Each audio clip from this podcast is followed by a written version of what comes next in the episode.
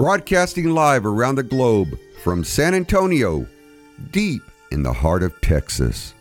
This is Paranormal Analytical. I'm your host, Eddie Hill, and I will be presenting reports and evidence of some of the most astonishing paranormal claims. I'm joined by my co host, Renee Rodriguez, and our director and producer, Miguel Cantu, who'll be monitoring the chat room and phone line. We have a fantastic show for you tonight that will open your minds to the infinite possibilities to explain our universe. Get comfortable and prepare yourself for the best paranormal show in the world. This is Paranormal Analytical.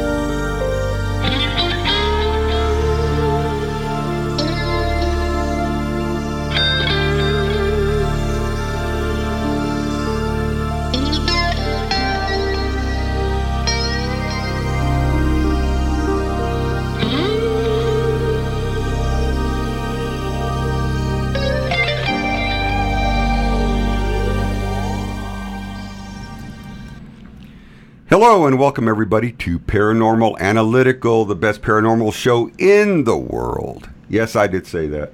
And I would like to welcome everybody to the show. We have an incredible, awesome special guest tonight that you all are going to enjoy. But first, I want to introduce my co host, Renee Rodriguez. Say hi, Renee. If he's there. Well, I don't know if he's there or not. Can you say hi, Rene?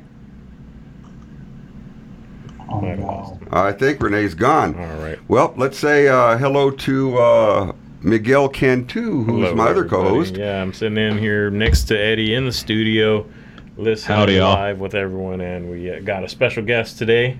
Yes, we do. His name is uh, David Oman.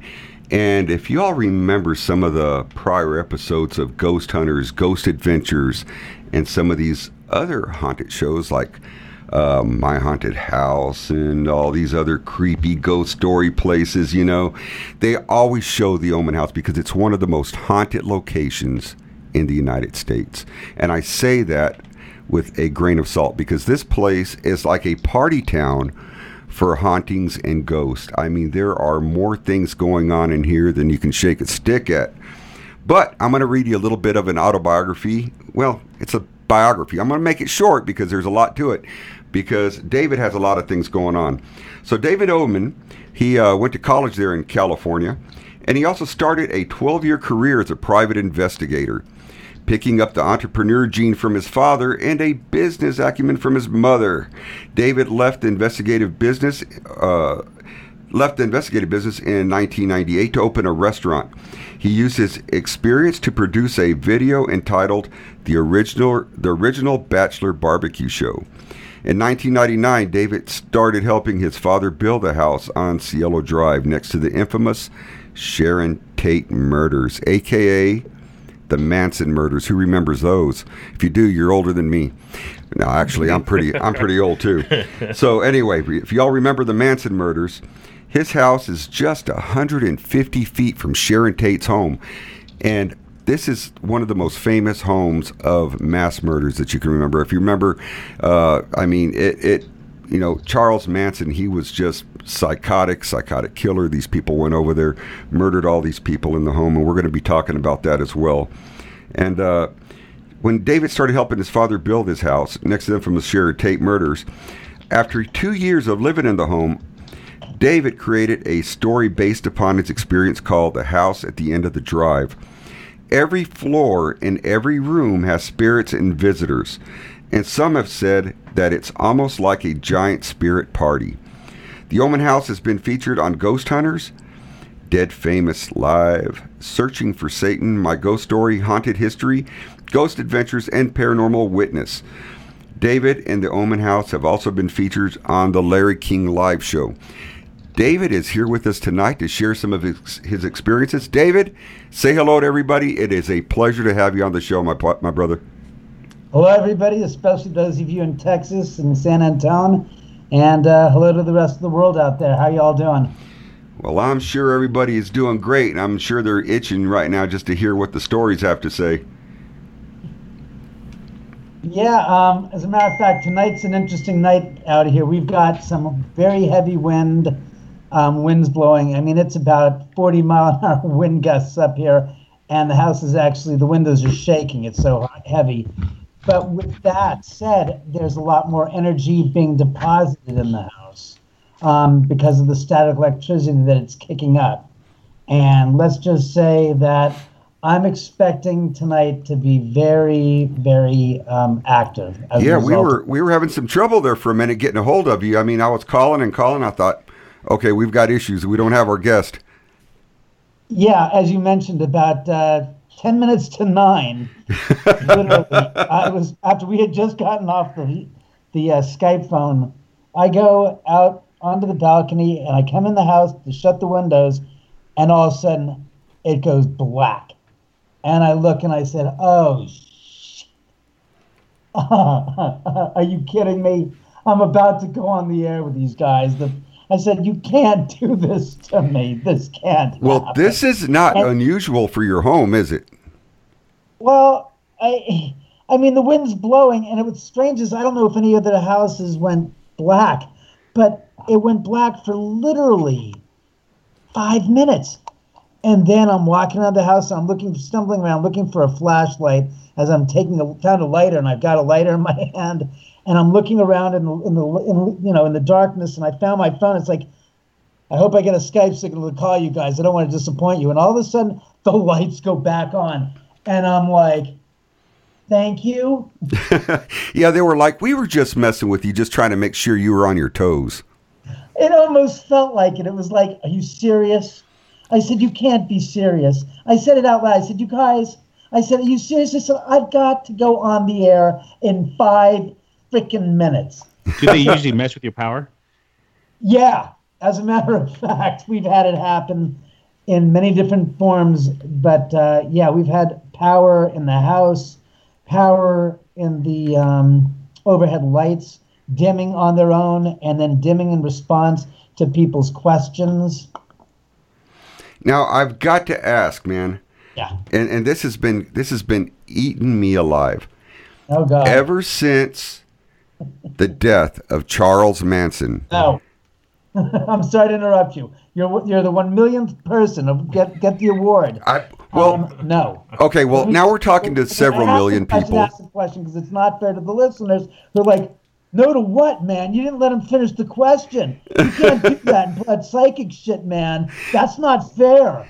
Hey. We're out here, we have no idea what the hell the question was. And just because you exerted your psychic ability, and it's like, no. The, the fact is, is I know the question because it's been asked so many times when you say the words Charles Manson and since. It's like, yeah, I know the rest of the question. And if you want, uh, since Charles Manson has died, has the activity in the house either A, ramped up and gotten more crazy, B, has Charles Manson's spirit visited the house?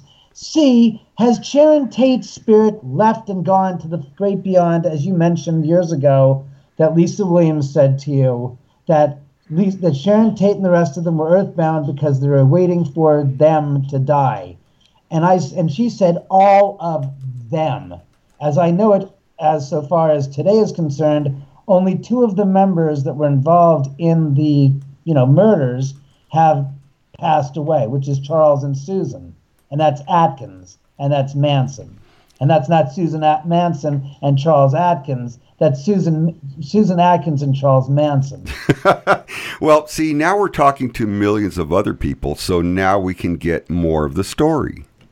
Right. So, well, the, the the thought is is that everybody said, "Do you think?" And it's like the first thing I said is, "Oh God, really? You think that he's coming back to visit moi? He's coming back to visit me? I wasn't here in the area in 1969 when the murders went down. First of all, the house wasn't here. So for him to make and make a visit, make the trip to pay me a visit, to come upon me and say, "Hey, David, I'm here to visit you.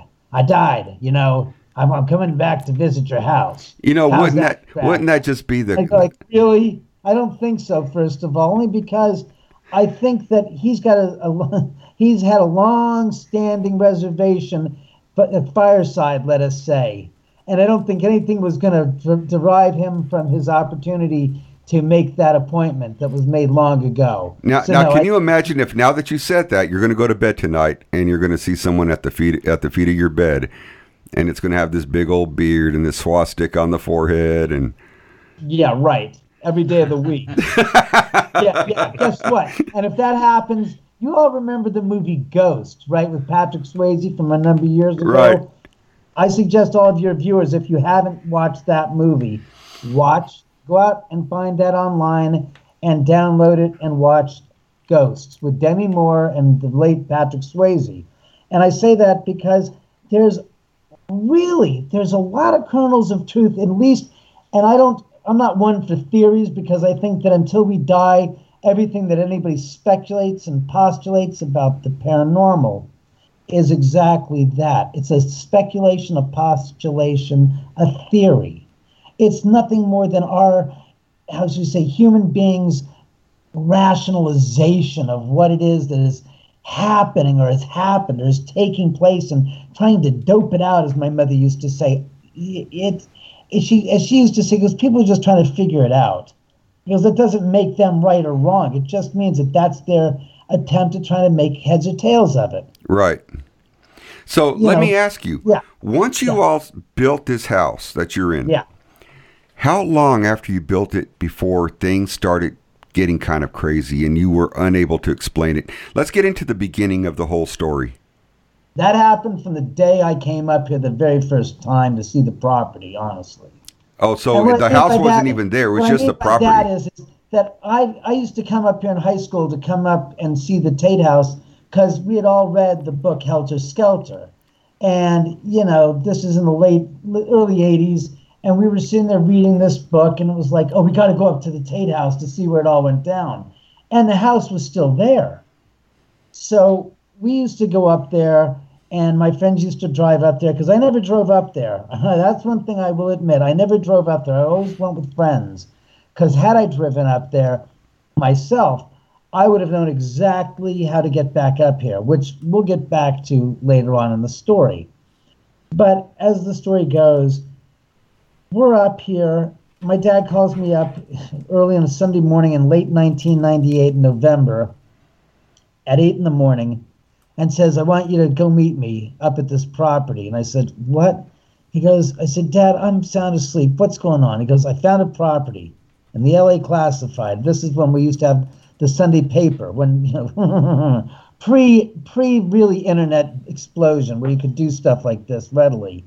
And uh, about 20, yes, 20 years ago now, he says to me, he goes, look, goes, I found this property up in uh, Bel Air, in Beverly Hills. It's forty thousand dollars. It's a foreclosure. I want you to go up here and meet me. And I'm like, what? It's a vertical slope. Forty thousand dollars. I said, are you crazy? You know what was it? An inch by was like a foot and a half by hundred feet. I said, wait, no. And he goes, just just stop. He goes, just here's the address. Go get your you know your your Thomas guide because there wasn't MapQuest and figure out where the hell to get and be there in like 25 minutes. I'll meet you up there. So he says, roughly, it's in Benedict Canyon. He says it's Cielo Drive. And at the time, I'm not like making the connection of the name Cielo Drive and Sharon Tate and the whole nine yards. So I get my map, you know, my little map, and I go look and I figure out how to get there. And I drive up here, and I'm literally at the time, I'm very close by because my apartment that was my sister's from 20 years earlier, I, I basically took over. And it, I got up here and I said, "Oh my God!" I said, "Holy, sh- you know what? I don't want to curse on your show, so I won't. And I don't know if if if, if shit is cursing If it is, I won't say it. But it's like, oh my! I said that's the where the Sharon Tate house was. Now, mind you, this is six years after. It turns out the Sharon Tate house was torn down. It's really Roman. It's really um, Rudy Altobelli's house, but they tore it down.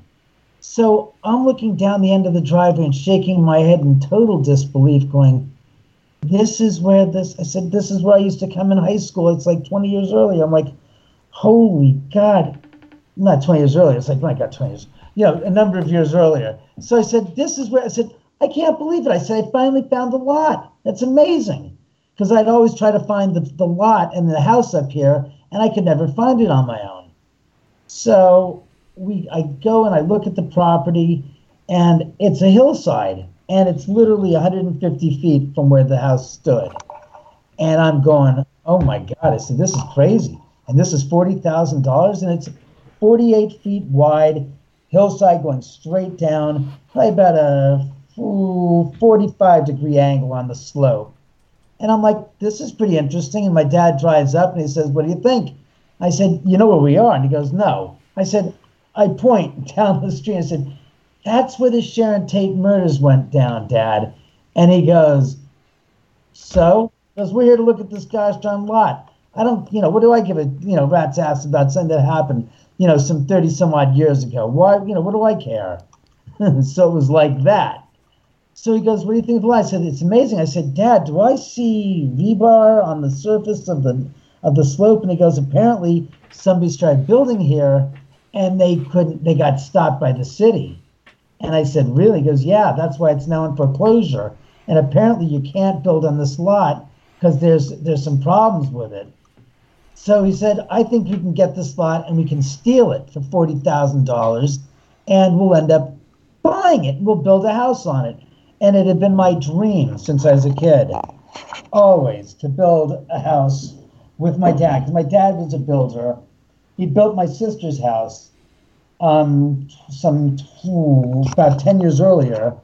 He built, you know, the house I grew up in, and to me it was like I always wanted to build a house of my own. I said, you know, you can design it the way you want. You, you see, he always was building houses, and I was always out on the site as a kid watching him so it was like, oh, this is going to be a dream come true.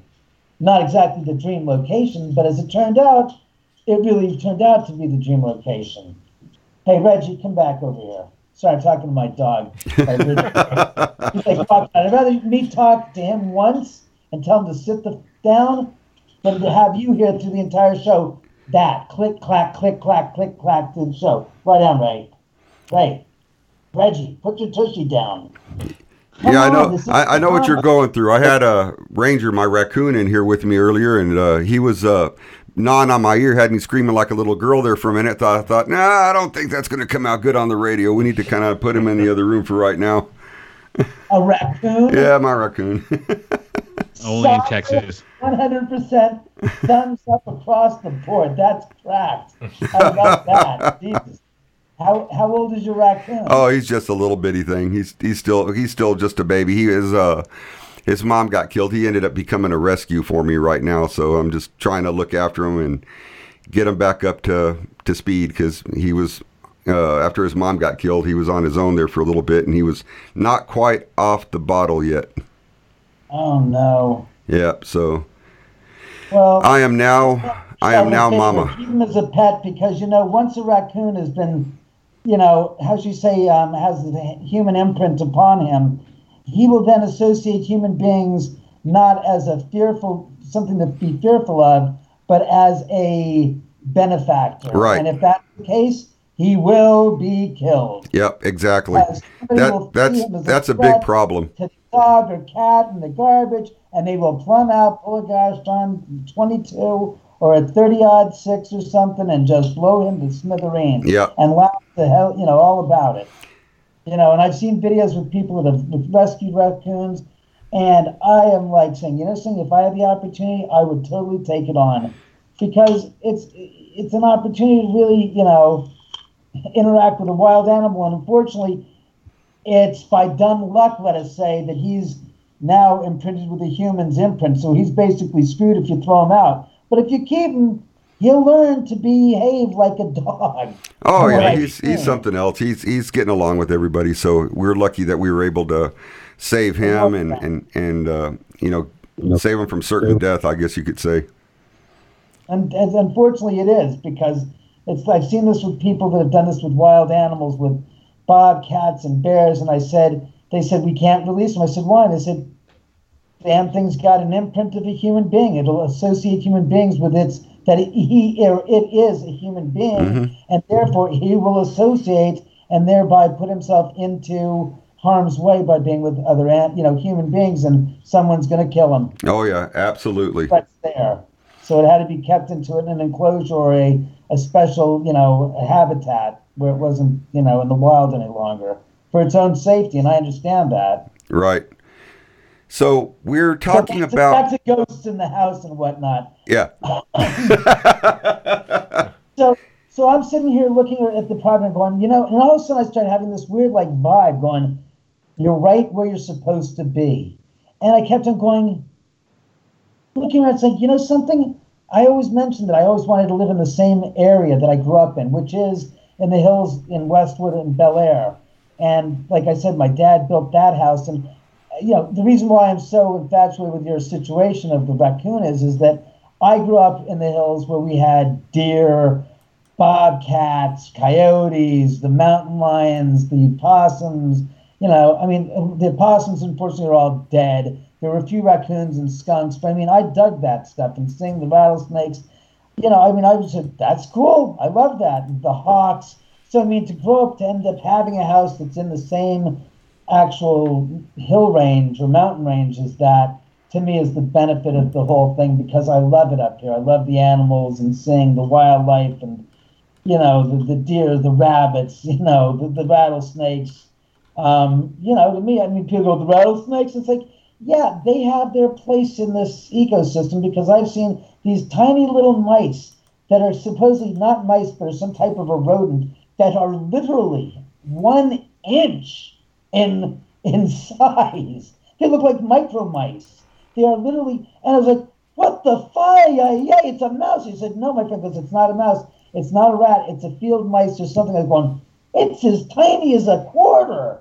And because that's full grown. He goes, "Oh Jesus, that's the." And it's just like the body was that big. The tail might have been an inch long, if that. It was crazy. So I mean, I get a kick out of it. So to see a rattlesnake or a garter snake, I'm like, go, go do your business. Take care of this, you know, the, the rodents. There are plenty of them here to take care of. So I don't, I don't mess with anything. I'm really kind of like enjoying it and just thrilling with it. And the same with the ghosts. People go, aren't you terrified? Aren't you scared? It's like, no, I'm not. And I laugh, and people go, how do you live there? Why isn't it scary to death? And I go, well, um, last I checked, dead people aren't trying to hurt me. Yeah, it's you. not really the dead you have to worry about. It's the live. You know, it, it's like they're here for other things than to sit there and mess with you. You think they're hanging out in a closet 23 hours a day waiting for that moment when to open it up and go, boo! Well, how do you know they're actually ghosts? What do you think they're? Do you think they're people that died, or do you think there's something else? I don't know. How do I know they're ghosts? Yeah. see. Um, I've always wanted to see a ghost, you know, a quote unquote an apparition, full body, you know, woo. And I never have. And I mean, I had gone to places like the Winchester House some 25 years ago, and I was mildly impressed for what it was an architectural mar- marvel of, a curiosity and, and a, an enigma wrapped in a, in a woman's story, but there were very few spirit activities. But here 14 years ago in the middle of the night in a july in july middle of july i woke up to see at the foot of my bed as we were saying earlier a full body apparition life size. Lights were off. It was dark. I had my two dogs and three of my cats were on the bed with me. And i literally i wrote this is the scenario. I go to sleep. I looked at the clock. It said 137 at the time, it was one of those um, LED clocks with the red, you know, LED lights in, in front of on the uh, on the uh, nightstand. So I looked at it and said 137, and I put my head on the pillow, and I just mysteriously just whoosh, fell asleep. And then all of a sudden, I wake up and I feel like I've been asleep for four hours. And my eyes like open up slowly and I'm like blinking and I look at the clock and it says 139. Two minutes has passed. And all of a sudden I start like for some reason I start looking, my head starts like should you say, turning towards the foot of my bed, and there I see him. And him is a full body gentleman. But get this the lights are out, and it's pretty much, I wouldn't say pitch black, but pretty damn dark. And there's no light on, but he is light, meaning he's illumination source is not, we used to, I remember from my art class, is it coming from above? Is it coming from below? You know, where's the source source of light is what it's called. And it's the same for photography. It's where the sun is in relationship, or where's the light source in relationship to your subject matter. He was the source of the light. He was, and I'll describe in clear terms. And yes, I was completely wide, wide awake. He was not in color. He was in all sorts, all um, shades of blue, of gray, as I called it then, and I'll say it again. And he was, his hair was charcoal black gray, kind of. It was parted on the side, and it was kind of um, kinky. You know, like I've got, you can't tell under the hat here, but I've got straight hair. And my sister used to bitch and moan at me when I was a kid because she goes, "You have straight hair. I have I have kinky hair. I can't stand it. Why is it that you have straight hair and I have kinky hair? You are blessed with that." And this guy had like this kinky hair parted to the side. He's wearing a double-breasted, short-lapelled suit, and I mean short lapels. It was up to here, so I mean, it was literally about three inches. So it was the style of the '60s, and the suit was a powder blue was a was a was a was a little darker shade of a powder blue gray because his shirt was a white gray and his tie was a powder blue gray and his skin was this hue of like this oh, iridescent white gray but he wasn't fuzzy he was crystal clear So you had, had you had a lot of detail when you saw this thing. Oh yeah, baby. I mean, I had a good 10, 10 it was a 10 second, and people don't know how many, how do you know it was 10 seconds? Because what he did in that time period that I'm saying this in, that I was able to witness and watch him, wasn't just stand there and then vaporize. No. He was standing there. I saw him from his head to his toes, and he was wearing these, this black, char- almost dark charcoal black loafers and he was had his fi- left hand out, his left index finger pointing, and he was do- turning from his torso up, so from his mid waist up, a quarter turn towards what I then called the driveway. So if you can imagine, I'm sitting in my bed. My bed's facing, um, let's see, um, south. No, no, no, no, no. That's north, south. It was facing west. My bed's facing west, and he's sitting there facing me, but he's turning his body a quarter turn three times towards the proper the driveway, as I thought he was, towards the downward slope of the driveway. As it turns out, he was really pointing towards the property next door. Ah, well, David, we're going to take a short break. We have didn't change or anything. we have to take Yeah. a short break right now. We're going to be right back with David Oman from the Oman House, 150 feet away from Sharon Tate's and the Manson murders. We shall return here shortly. Don't go away. You're not going to want to miss these stories. They are freaking phenomenal. Be right back with you guys.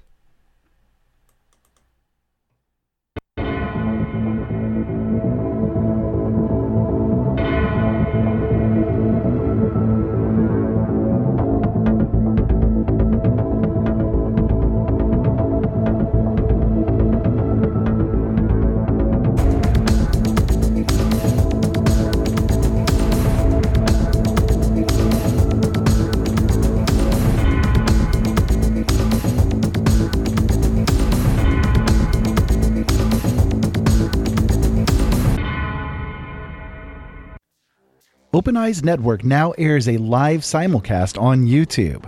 Our YouTube channel, youtube.com forward slash C forward slash Open Eyes Network, features not just our live content, but other videos as well, and is always active. So now you can tune in in many different ways. Open Eyes Network shows air Monday, Wednesday, Thursday, and Friday at 7 p.m. Eastern Standard Time live. Be sure to visit OpenEyesNetwork.com to find easy to use links to get to all of the places that you want to listen to our shows. And don't forget, all of our shows will now be archived as well on YouTube.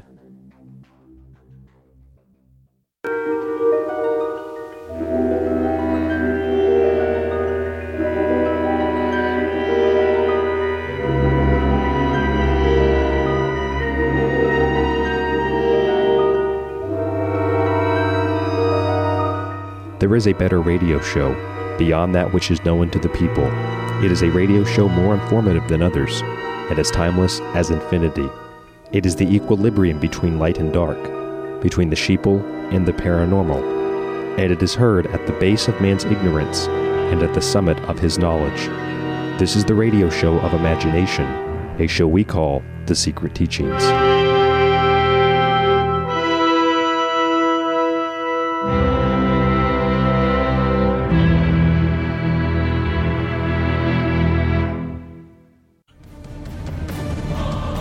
Open Eyes is dedicated to finding the truth in all matters. We are not afraid to be politically incorrect or to ask questions.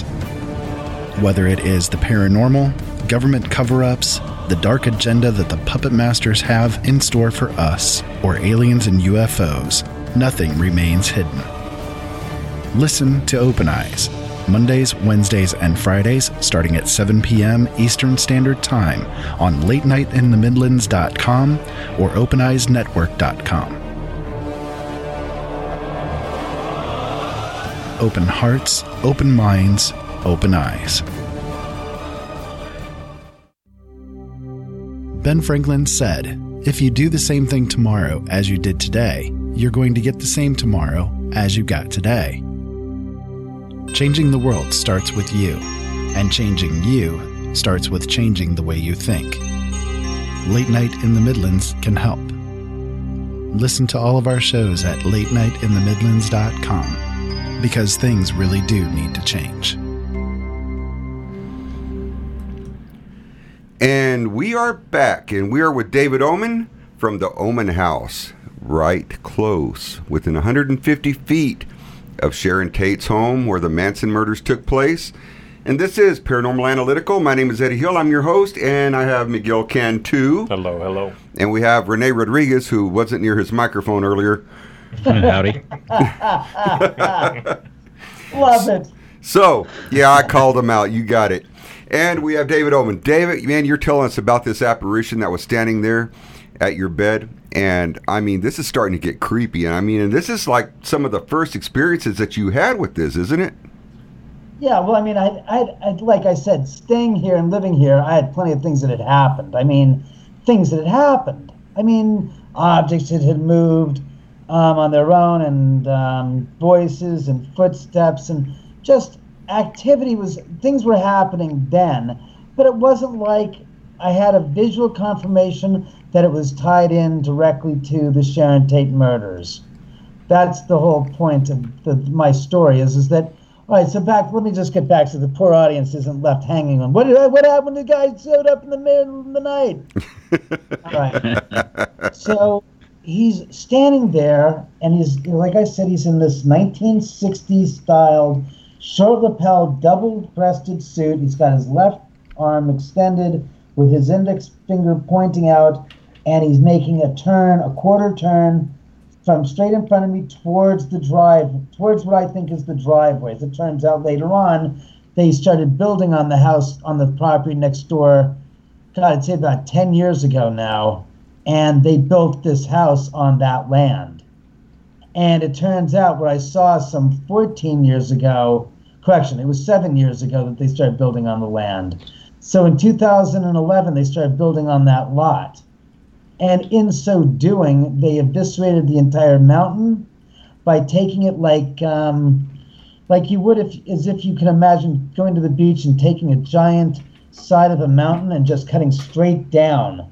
And that's what they did. They went from the driveway and all the way, was it 75, maybe 80 feet down the driveway, because the lot was 100 feet long, and went straight down 60 feet and cut into the mountain, and then took the entire rest of the mountain below that 60 feet that went over and just cut it out. So they cut out all that mountain and basically put up 30 caissons along the street and to basically put a huge retaining wall and then carved out all that earth and put a flat concrete pad at the bottom and then built a, another couple of retaining walls and built a house on the first two levels from the st- below the street were made of concrete. Wow. Those were reinforced with steel. And then a third, then, so there's a third floor at the top floor, and then it goes like three floors down. Well, that's what Jay was pointing at. And as I say now, Jay, as it turns out, I didn't recognize him at the time as being one of the murder victims. But about six months later, I was at the LAPD doing some research to see if I could get access to the Tate lobby, well, to the Tate files. And at first, they came, when I went there, I was given access to the La Bianca files by mistake. And I mean that by they went, they said, Oh, we've got the La Bianca files. You can go in this room and look at the photographs. And I said, after I looked through them, I said, This is Tate La Bianca? This is all La Bianca. So then I had to make another request to them to say I need to see the actual files, which turned out were in the sealed vault at Parker Center, downtown LA, and have been for almost 50 years. Wow. And I said to the police when I went down, I said, I said, how come? It goes because this there's there's certain cases that we do not and probably will never release the photos of because they are just too dramatic and too um, horrific, whatever, blah blah blah, too sensational. I said, okay, I get you. So they said, what we're going to do is we're going to go into the vault. So they sent, they took me in to this to the bowels of Parker Center and I, the story was that I was going to write a book about the house, and I was. I wanted to see if there were any pictures in the files of anything found on this lot during the after the murders. And I wanted to wanted to get some photographs of the area, possibly that they would have, that I could use in the book of the driveway leading up to the gate from where I'm standing presently. And they said, well, what you'll have to do is you'll have to go in this room with a police officer since they didn't want me to take any pictures of the pictures. And I would have to base, basically get an hour in the room or however long to look through the photographs, and he would be assigned with me to sit with me in the room with me while I went through the photographs. So they wouldn't even leave you with the photographs by yourself. Uh uh No way. Uh uh So I'm looking through the photographs and I'm seeing everything. And when I say everything, I know you guys have seen some of the photos that have been re- reshown and reshown and reshown on, um, you know, the internet. Let's just say this stuff that I saw was just unbelievable. Yeah, I imagine they kept a lot of the gore out of it, you know, when they uh, showed it to the public. They never showed it to the public, and I found out what it was. The police said, the police, I guess the officer, I mean, the captain, wasn't an officer who was working there, said to me that um, apparently, you know, back in the day, some of the officers who were retiring that worked on the case, he believes, took some of the shots and some of the other people, you know, involved after they closed the files in the case, took some of the pictures themselves and took them home, and they got, you know, distributed eventually. And I was like, Jesus, I said, there's so many pictures here. And I'm looking through the pictures, and I go through this one picture, and I flip it, up, look at it, and I said, oh my God. And the officer said, what's the matter? And I said, um, nothing. And I flip the picture over, and it says, Jay Sebring, natural hairstyle. It says Jay Sebring with natural hairstyle. And I go, oh my God. I said, son of a. And it was the guy with the hair part on the side. Right. It was, it, but and it was Jay. I mean, all the photographs I had seen of Jay Sebring, the publicity shots, show him with straight, smooth hair that was like parted on the side, really well styled. This guy had, you know, kinked hair that was kind of parted to the side. I was like, oh my god, that's that, that's amazing. I later found out that Jay Sebring had, had this hair institute, and also had his hair salons, and that he had created this hair compound, which was basically an anti-kink compound for men's hair to get men with kinky hair to have straight hair. Wow. And apparently he had created it to be used for himself. And obviously, since he's no longer alive, why would he need the vanity of having to have hair stuff in his hair? Right, so it all went back to the way it normally was.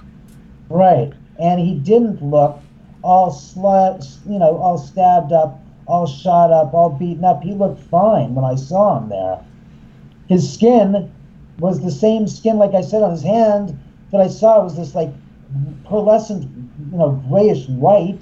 His skin was the same way, but he wasn't like like gunshot wounds like you see in the movies, like you see in American Werewolf in London, circa 1981, which was on TV. Every time the guy comes back, the people come back they're decomposing a little bit more. So by the time his best friend's coming back at the end of the freaking movie, he's a freaking talking corpse. He's a talking skeleton. You know, you, okay? you just brought back images of American Werewolf in London when you know the, the corpses would come back and they looked worse and worse and worse as the as the movie Right. went. That's not how it works. This is the mythology that we've all no no no that you all have been led to believe in the paranormal field that he's going to come back the way he died. It's like the fuck is wrong with you? Got news for you. The poor, what about the poor son of a bitch that died in the gosh darn cannery accident down in Long Beach in, the, in San Pedro in the tuna factory? Are you going to tell me that you're going to turn around someday and you're going to see a gosh darn six foot silver platter with a bunch of gosh darn cans of freaking tuna stacked up like a pyramid there? That's the, Whoa, look at that. Goes, what the hell is this? Starkist, the tuna man here? What is that? Because I see 50 cans of Starkist tuna stacked. Oh my God, I don't believe this. What? Because it's the guy that died in the tuna factory accident. Remember? They said he actually got packed and canned. Well, there you go. Oh, that guy dies in a terrible wood chipper accident. You know, he's going to come back on a gosh darn pile of beef chip, human beef. Oh my God, what's that? Is it a side dish at the gosh darn all you can eat Caesar's buffet? What is that? Oh my God, it's the guy that died in the wood chipper. Oh my God. How, how upsetting. You just get you just get little chunks of beef that show up as ghosts. Yeah, you know, what do you get? Meat wad from, from Aqua Teen Hunger Force? Come on. It's You know, when you have these uh, when you have these encounters or when you have uh, activity in your house, Yeah. uh, is there any any earthquakes right before or after you have these uh, when you have these sightings Never.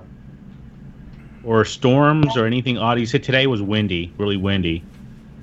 Is Well- anything weird happen right before you have these encounters with these entities? No.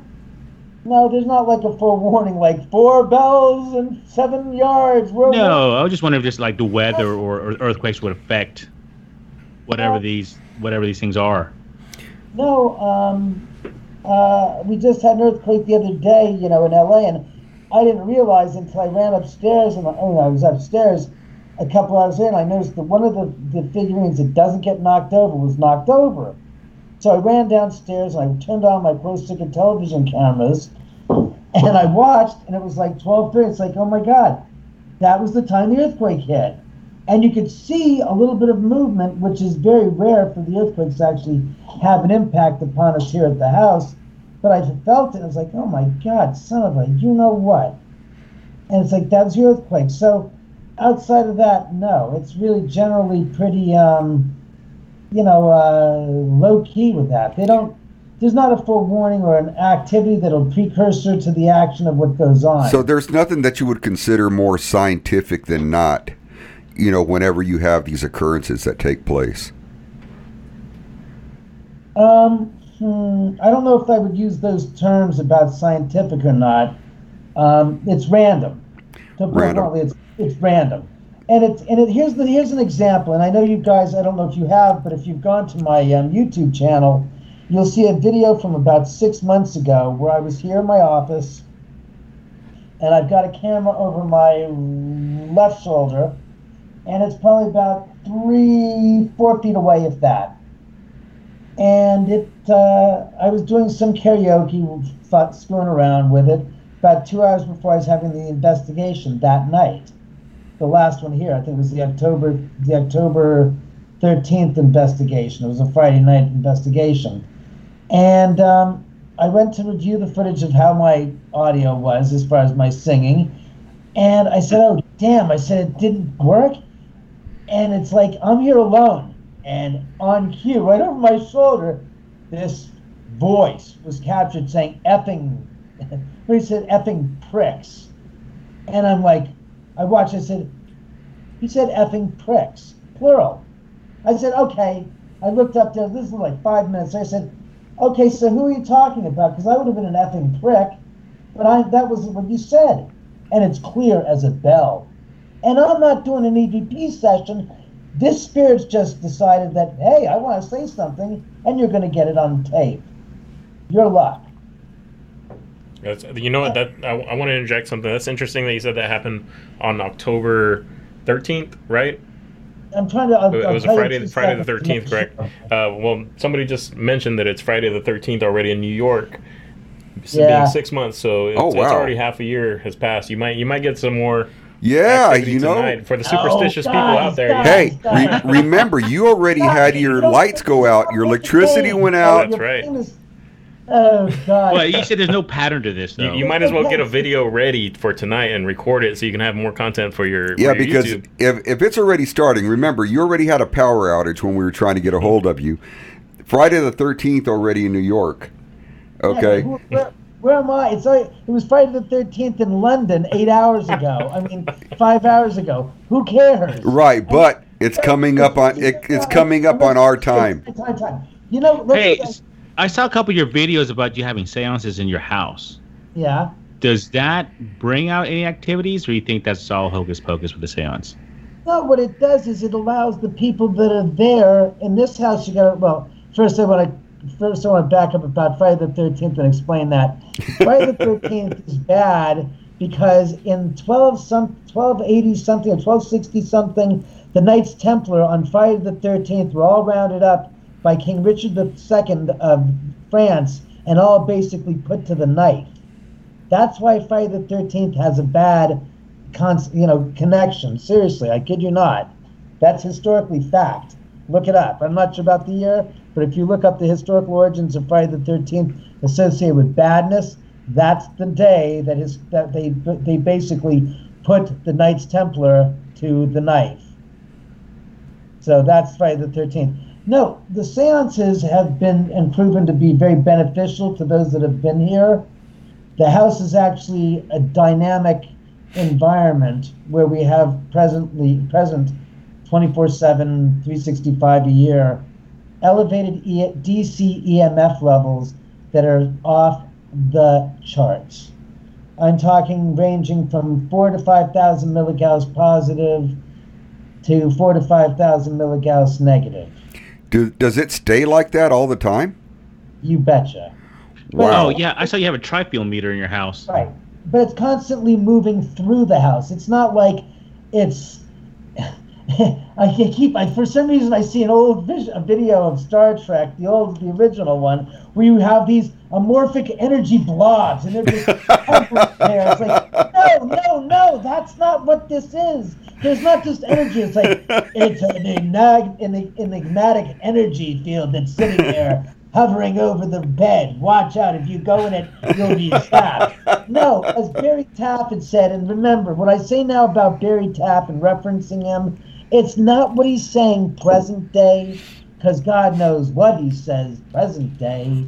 It's about what he said to me 14 years or 13 years ago when he was here, and the stuff that I have documented in his own writing in the reports scientific reports that he wrote down that I still have, thank God, to refute what he says present day about the house.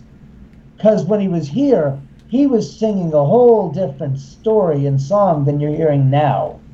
And this stuff that you hear with Zak Bagans, And oh yes, Barry, tell me if you'll go back to the Oman House, I will go back there. Otherwise, it will not return to the Oman House. He said on uh, famously on Ghost Adventures Aftershocks. And the irony is, is Barry's later saying that, oh, I'm constantly, you know, um, he he's constantly having to go to the hospital after he visits David's house. And I'm making a, a semi quote from from Zak Bagans' book, um, I am um, haunted, you know, his book that he wrote. And it's funny because I remember Barry, well, in the book it says that Barry came back here more than 20 times and it almost nearly killed him after the very first time.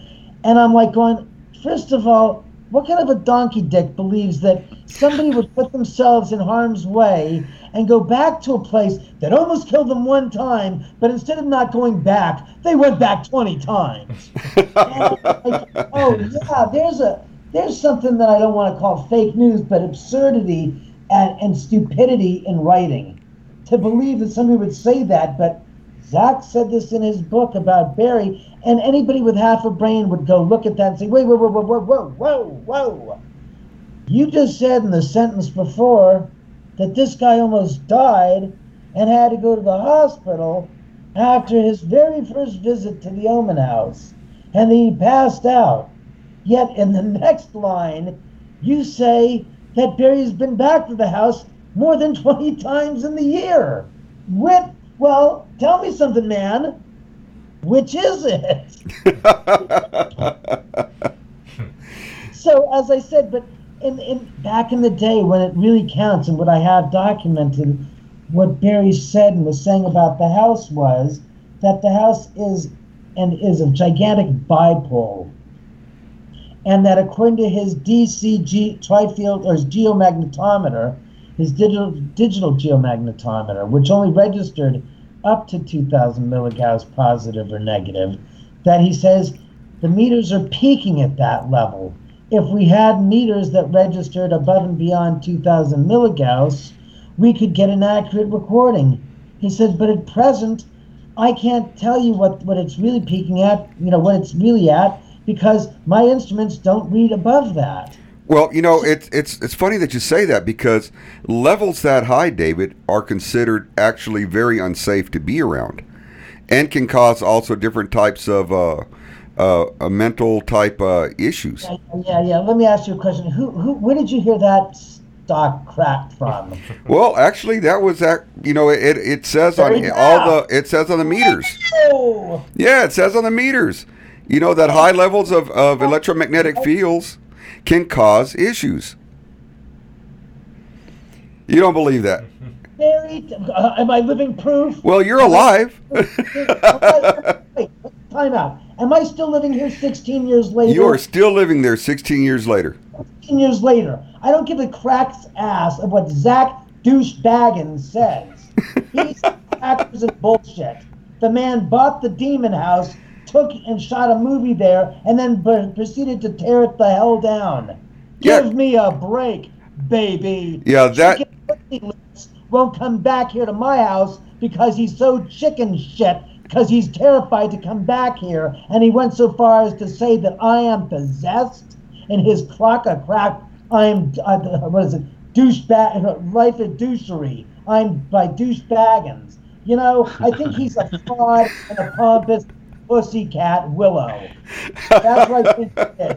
He spent less than three, less than half the time in his six-hour lockdown at the Oman House, and managed to whopping stay here three whopping hours. Woo! He stayed at. He only stayed in there three hours. managed to stay in this house three hours.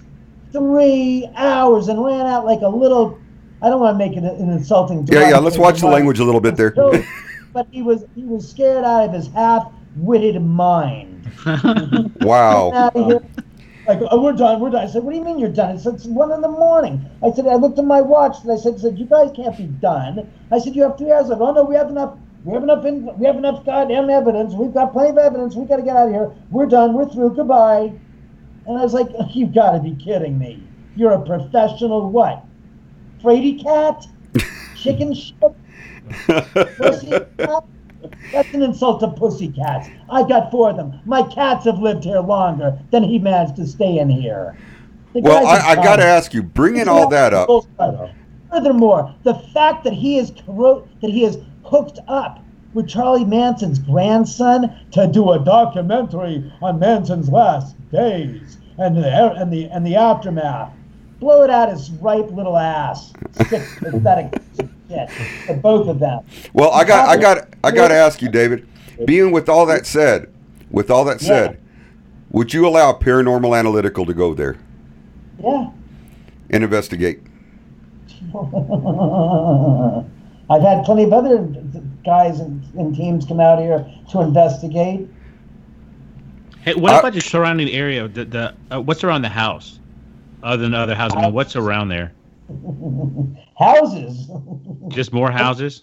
I'm I? I'm not in the middle of like Mars, so to speak. This No, you said there was is a wooded area. I mean, it was. No, there are four houses. There's like six houses up here. Just on this street alone, there's seven houses now. And do they all have the same kind of uh, activity? No, Just your house. just this place. Has a lot to do with the way the uh, um, the um, what was it? The uh, structural engineer designed the house and put in the, or he designed into the house and structure the four steel I beams and the six steel columns that are supporting the four steel I beams that are supporting the second and third level. Oh, he made like a giant antenna. Well, more like a giant um, Ferris cage on the second and third floor. So you Oh, basically wow. got three poles, one in this left, one in the right, and one in the center, that are holding up these two steel I beams that are running across the floor on the third floor, and then there's another two steel I beams that are also holding up, that are also configured in the same fashion, that are up about 10 feet up the up the mountain or up the uh, the footings that are also set in concrete that are three that are connecting the steel I beams that are holding up the second floor. Oh wow, maybe that's what's uh, maybe that's maybe that is the reason why I get no activity. Oh, no, Never thought about doing a no, Faraday cage.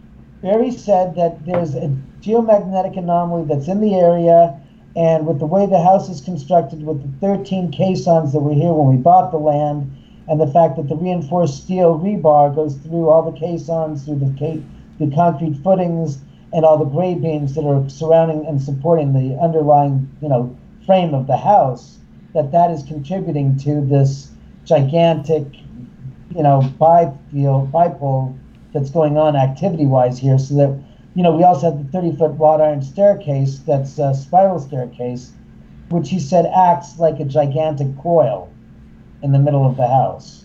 Right, and I can actually see that actually taking place and happening. Oh yeah, no, we've got like I said, I've had a crescent wrench sit at the bottom uh, bottom bar on top of an innocuous little wooden bar, and we went down there a couple of months later with a uh, compass, and by chance the compass got near the crescent wrench, and the compass started spinning around, which brought us out to bring a trifield meter near it and a digital one at that, and we had readings of 5,000 milligauss positive at one end and 5,000 milligauss positive, at, uh, negative at the other. Wow, that is So that that is incredible in itself. By just sitting in that environment. Well, we have to take one more break, David. But I want everybody to know that right now we're uh, we are talking with David Oman from the Oman House, and he's telling us some of the most awesome stories that you can possibly imagine, with one of the most haunted homes in the United States. And when we come back, we're going to talk to him about some of the most memorable cases that he can remember of the things that have gone on in that home. So, we're going to take that break and we will be coming to you in just a few moments with more information from David Oman and the Oman House. Once again, this is Paranormal Analytical. I'm Eddie Hill your host, and we shall return very soon.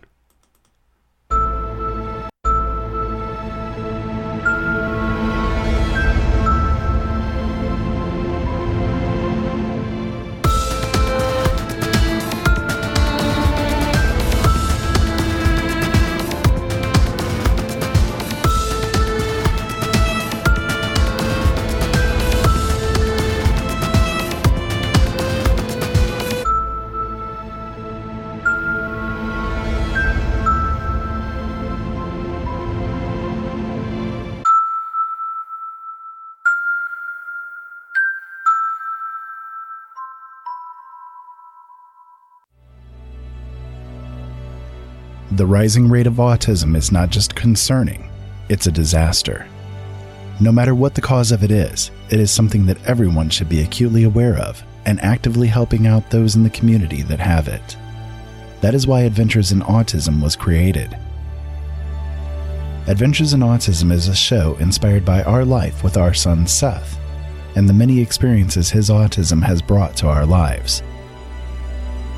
Each episode, we bring you the topic of the week, news about autism, and resources to help you and your family or friends out in their own adventures with autism. Tune in Mondays at noon and midnight on lnmradionetwork.com or openeyesnetwork.com and get involved in the community. Let our experiences be an inspiration to you. Attention L&M Radio Network listeners. Did you know that when you're on the road with limited data or Wi-Fi available, you can still listen to every minute of the L&M Radio Network by calling 605-562-4203? No smartphone app or internet needed. Saves your data plan and no extra cost if you have unlimited minutes. Call 605 562 4203 to listen to the LNM radio network on any phone, anytime, anywhere. There are days that the red pill is bitter in my stomach, but I can't get it back out. I think because I have to. I speak because I have no choice. I walk through this dark age we're in with open eyes. Listen to Open Eyes on latenightinthemidlands.com. And together, maybe we won't stumble and fall.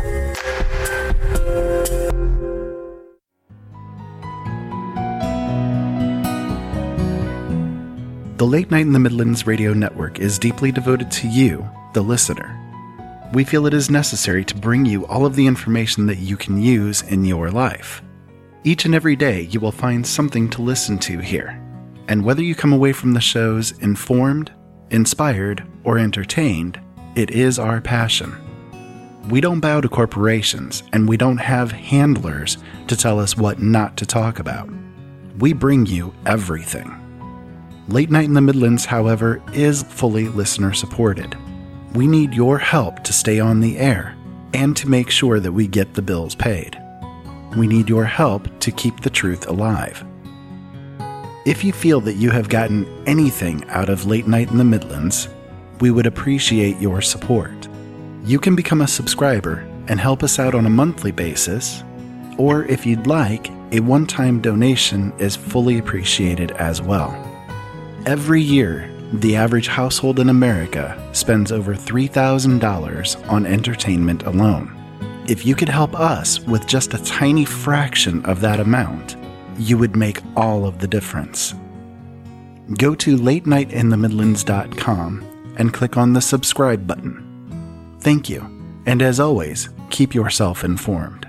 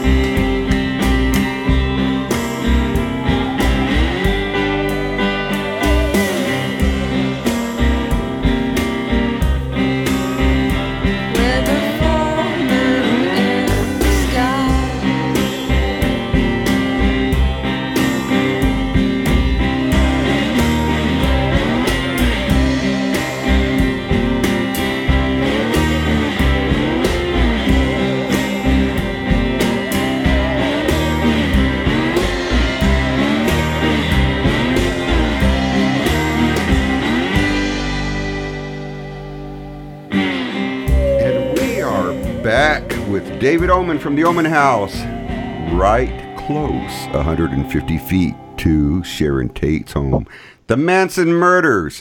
And we're talking about the hauntings that are taking place in his home. His home has been featured on Ghost Hunters, Ghost Adventures, and many others. He is like super super popular. This is like the party home for all things eh, regarding ghosts and hauntings. So, David, without further ado, man, tell us a little bit about what exactly is the most memorable thing that is taking place at your house. You know, as far as hauntings go, and and and and then I want to get into this one where I saw this video where this lady actually kind of freaked out trying to get out of her room and started screaming like she was blocked in there. You know, I I, I saw this and I was like, what is going on with this lady? But uh, you know, All right, I got to stop you right there. Before you go any further, you saw the video. It's on my YouTube channel. For the folks that are out there, go to youtube.com forward slash David O M A N. That's how you spell my name. It's not O M E N, it's O M A N.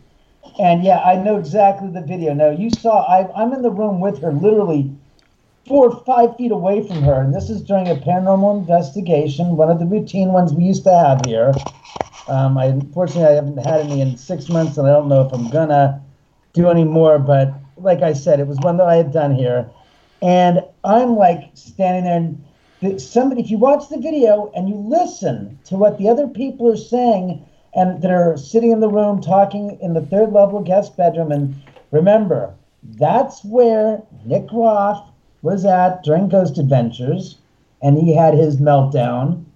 And you remember that Zak and Aaron, Zak and Aaron were upstairs laughing, ha ha ha. Well, you didn't know that because you didn't see it. I saw it firsthand when it was all going down. That Zak and Aaron and um, what's the other guy? Um, Jay Wasley were in the back of the van, and they were cracking up when Nick was having his meltdown. And what you didn't see is any of that. And I'm outside the van, and I'm looking at them, and I'm listening to Nick who's talking on the walkie talkie and also on the cameras, and they're watching it on the monitors in the back of the van. And I'm like, what are you, are you effing kidding? And I got started getting pissed off. I'm like, and they're laughing, going, and I'm like, hey, you stinking no good son of a bitch. What do you think this is? You're some friend. This is how you treat your friend, your partner. You let him, you're hanging him out there to dry, to, to ha- dangling. He's having an experience. Whether or not he's actually having it or if he's manufacturing it doesn't matter. That's, you know, whatever he's experiencing, he's experiencing it for real. right? He's believing whatever's taking place. Exactly. I'm not saying that he's imagining it. I'm saying that whatever he's experiencing, he's experiencing it, and this is all happening. And I'm like, you can't. I said, you guys. I said to them, I said, that's it. I said, if you don't get your asses down there, screw your freaking show. I said, I'm not letting somebody get tormented in my house on my freaking watch. Who the F do you F? And I'm cursing my ass off. I said, if you don't, I will charge down there like the goddamn flight brigade and go down there to get his ass out of there. I said, you guys are too freaking much.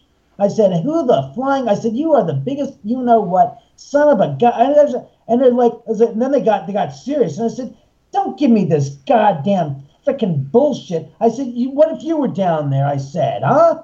I said, wouldn't you want somebody to bail your ass out if you were having a meltdown in a strange house and you didn't know what the hell to do?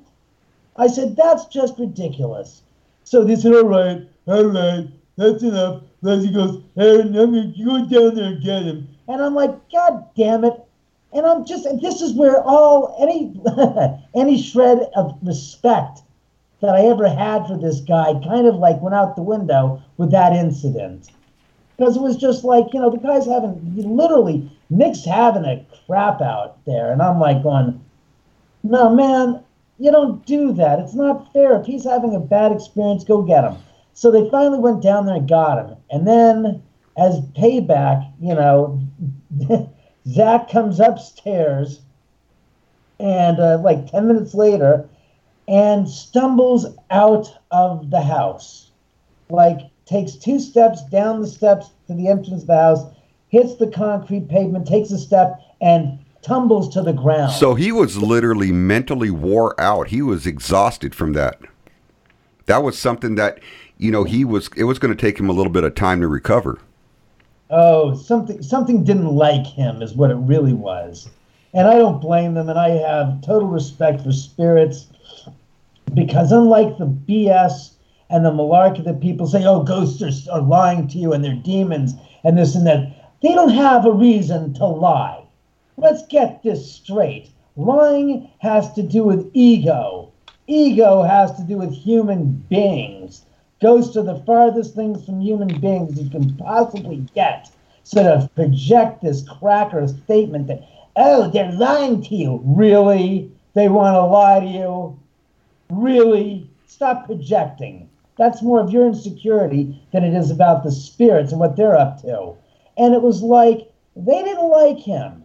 I'll tell you, they really didn't like him from the get go because when, as I said, he stumbled out, he came came outside, stumbled, and he fell down. And that was not Aaron or Nick, that was Zak. And I ran up to him. There were no cameras there, and I was the first one on the scene. And I said, Zak, you okay? And he's looking at me. His eyes are rolling around in his head, and he's mumbling. He goes, "I don't feel good. Oh my god, I don't feel. Oh my god, my head. Oh." And how long was God." this into the investigation? About two hours. That's it. Yeah. Oh yeah. He they didn't they hated his guts. Put it this way: they were here for four days, and when I say they, I mean the company, the the the the, Right. the production team. So they the uh, the let me remember. They were first night first day that we were here was interviews with me, a walkthrough of the house, getting the familiarities. Then they did interviews the second day with other people, and I forgot they did um, some B-roll. Another night, uh, the last night they did the B-roll, and that's when they did all the shooting of the girl dressed up like Sharon Tate. You know, the one who's walking up the driveway covered Right. in blood, the pregnancy and the white nightgown, Right. which is its own crock of shit story. But they went with it, and I told them not to because I didn't put any faith in that story whatsoever for a multitude of reasons, which I'll get to. But so they shot. That was Thursday. That was Wednesday night. And Thursday night was the last night they shot. So on Wednesday night, when they're shooting this girl walking up the street with a pregnancy, I'm outside on my on the side of the house on the stairs, and I'm taking pictures of her. And I go onto the street and I start taking pictures of her as they're shoot as she's walking up the driveway, covered in blood, with the pregnancy clutching her stomach. And in one of the pictures, there is a white light, and it's pouring coming from behind her or from her stomach, and it's coming out. Now, here's the trick the lights were in front of her because it was dark behind her. Right. So you illuminate her from the front, and she's there. She has nothing on that's reflective. She's wearing a like a, a crappy old nylon white nightgown, and it's white, and she's clutching her stomach that's got a prosthetic balloon under it to look like she's pregnant, and she's covered in blood. I have all the other pictures leading up to that picture. In only one picture, you've got this brilliant light coming from her stomach. And as I'm sitting there taking these pictures, I started feeling like, you know, I just felt like, ooh, icky, like anger and animosity and hatred and um, uh, negative, not negative, but just hatred. Wow. And I almost could swear that I heard voices saying, We're gonna get them. And it was like a collective, it wasn't one singular, it was from like a group plural, like a group Right. collective that said, Oh no, you have crossed the frickin' line, you son of a, you son of a. God," Basically, you for know, making, basically for for making this uh, this reenactment, which you know wasn't on the, which wasn't you know on as far as you know, it didn't really happen. They were upset over that, of course. Provocation and indignation and slap in the face and f you, stick poke you in the eye kind of a gesture is what I Right, exactly. from, from the spirits that were here that were specifically tied into the to the victims that were you know of the murders. Out of disrespect to Sharon, is what it was. It was like you disrespected Sharon. Well, I got news for you. You're in for a comeuppance, that's been long in coming, and you are going to pay with your little fannies, and your asses are going to be tanned blood red. And you're never going to forget this night ever again. How dare you insult us and our memory and Sharon's memory in such so many terms. And um, so so they so that's what I so I told them here's the story behind that in reenactment. The producers floated it by me and said, "What do you think of this?" You know, it was a reenactment. I said, "Well," I said, "What what's this?" And it goes, "Oh, this girl Dre Fordham says that she was up she wanted that she came to your house." And I said, "How what?" I said, "Dre Fordham." I said, "Oh God," I said, "I remember her getting a call from her several months ago, and then she that she wanted to come up here." and it was like six months ago, and then all of a sudden she just vanished. And oh, she said that she was here a number of years ago with a paranormal investigative team, and I didn't remember her out of the hundred, the hundred other different people that had been here through the years at the time. And I was like, oh, you know, yeah, okay. And these these weren't people that were paying any money. These were people that I invited in free of charge to say, investigate my house and tell me what the hell is going on here. So I was asking all these different groups to come in just to, to investigate away and to see what they were coming up with. Because I figured, hey, if you cast a big enough net, you're going to catch something. And allowing it to say, no, you and not you was stupid. I said, look, whatever you guys, if you guys are legitimate and you pass the mustard, and I, you know, go through the, the you go through the chain of command, and I see who the guys, these guys are credible and they're real and they're good. Fine, let them come in and investigate. So we had like 50 different teams that had been here through that time period. And I didn't remember her out of all the rest of the people that had been here. She didn't like leave an indelible mark in my brain of going, oh, yeah, I remember you. So I don't remember her from Adam, except she called me six months earlier and she said she wanted to come here and then she disappeared. Later to find out, they said, oh, she came up with her mom, just drove up here to show her mom the area and where Sharon was killed and she says, and the story goes,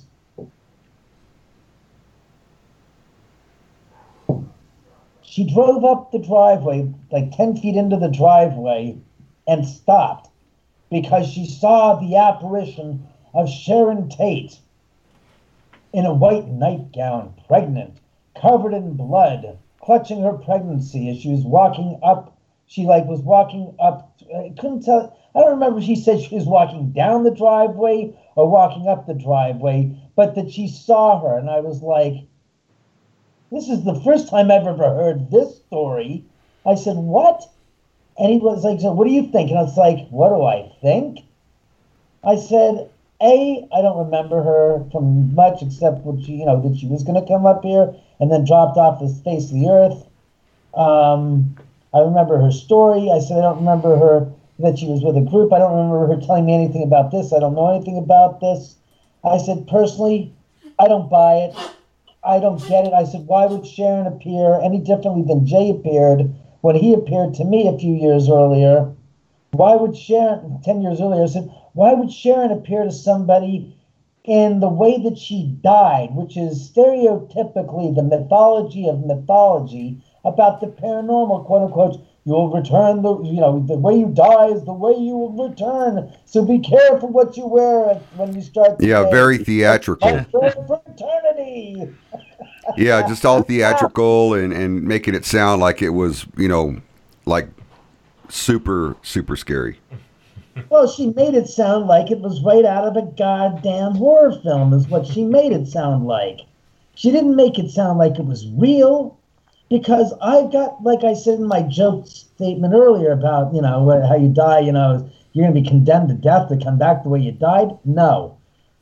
Only say that because I think that's a cruel, inhum- inhumane, and an insensitive um, crack at eternal, at eternal blight you know, God, you know, you're gonna come back from your side. We Well- were sawed in half by a gosh darn magician and an accidental goof where the goddamn saw mal- malfunctioned, actually sawed you in half. Or like you And were talking about earlier, you know, coming back after getting going through a wood chipper. Yeah, exactly. But like in Beetlejuice, remember the chicken Beetlejuice on the sofa? You got her legs on this side, you got her torso on this side. It's like, really? No, no, no, no, no. That's not how it works, I don't think. From what I've seen, I don't believe that's how it happens.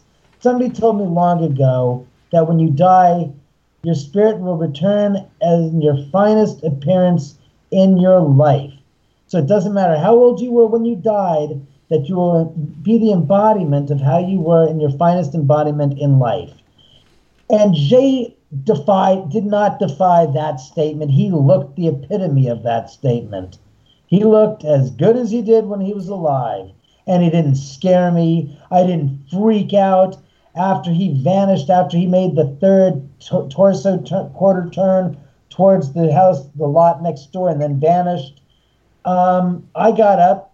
I mean, I got out of bed and I spent the next hour and a half looking around, you know, thinking to myself, I got, you know, went upstairs, I got myself a little shot of something of like Red Ball, some some type of whiskey or something, and I sat there at tequila, and I said, okay, what was that all about? It didn't freak me out. I was curious as all hell to say, okay, you've given me a puzzle, like a pantomime skit. Didn't say a word, but he did some actions that I'm supposed to ascertain or come up with a, some kind of an understanding of what it was he was trying to communicate without speaking. It was non-verbal communication at its best. And what it later turns out was that he was forewarning me about the house next door being built.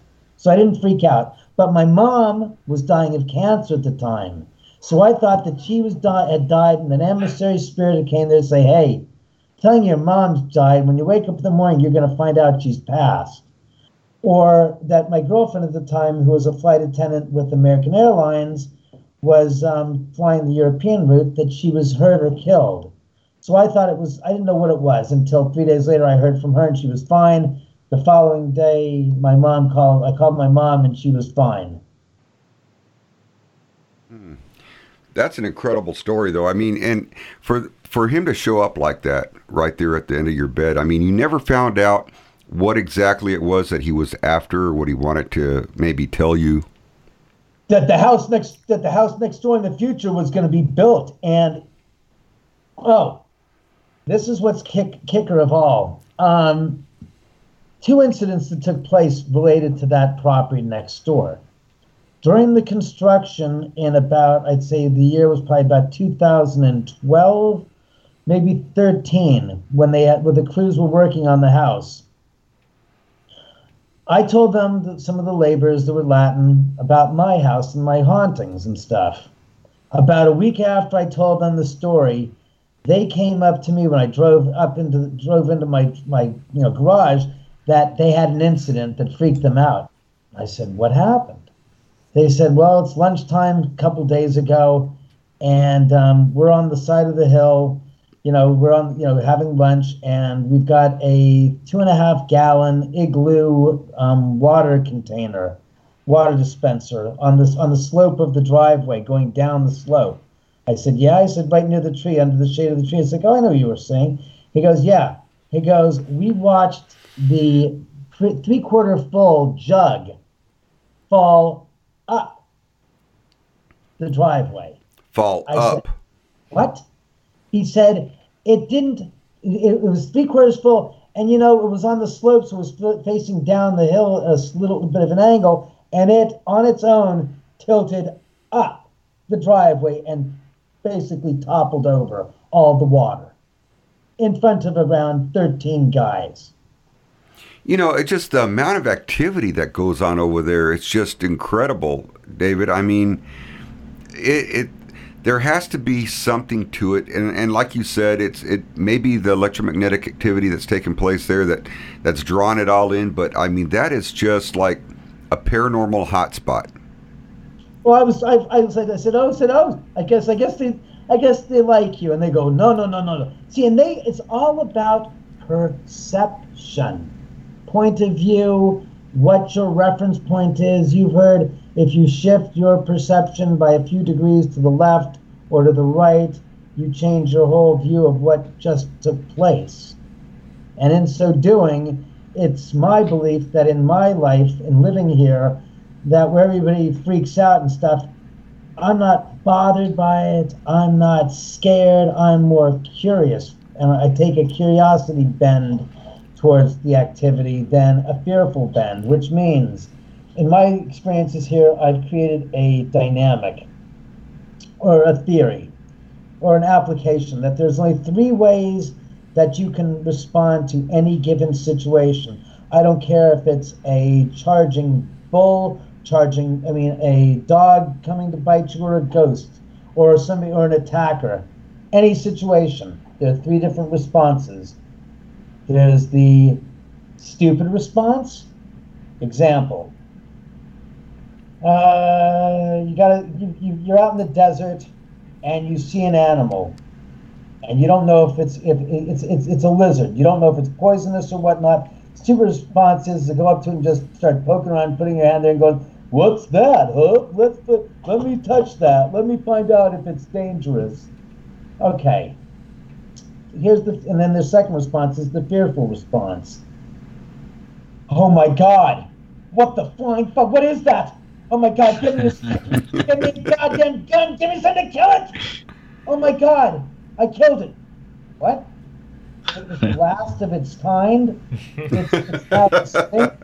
I just killed a goddamn species of the rarest form of dinosaurs ever. Oh my God! What an idiot! Then there's the third response. It's called the curiosity response. You, res- I, I, I, I see this animal. I come up to it and going, okay, uh, I'm going to keep a safe distance because I don't know what it, if it's going to attack me, if it's dangerous, if it's poisonous, it, poisonous, if it's got, um, if it's a pred, if it's if it's a carnivorous animal, if it's a herbivore, herbivorous animal, if it's a uh, vegetarian. I don't know. I'm going to just take a second to kind of get some bearings about this animal. Let's let's kind of like kind of figure out the situation. Okay. Um, I got to give it respect and respect its distance because if I get too close and it feels that I'm threatening it by approaching it too closely, it's going to naturally, according to what I understand, in a response, is attack me because it's afraid I'm attacking it. So I'm going to just be very nonchalant and just lay back and take it all in and watch it and try to like figure it out and get my my wits about me. And meaning I'm going to stay rational and calm so I can keep my wits about me because once I go to fear, all rational thought is gone and I have gone to fight or flight response. If I keep calm and curious, I can react accordingly with a cool sense of composure and I can say, okay, it's starting to get a little bit, ag- it looks like getting aggressive. Okay, I think I'll slowly move away from it so it doesn't start to feel like I'm now prey versus just a curious being. And I'm going to keep my head straight up and my posture straight, but I'm going to back up slowly so I don't alarm it. So, what have you learned so far?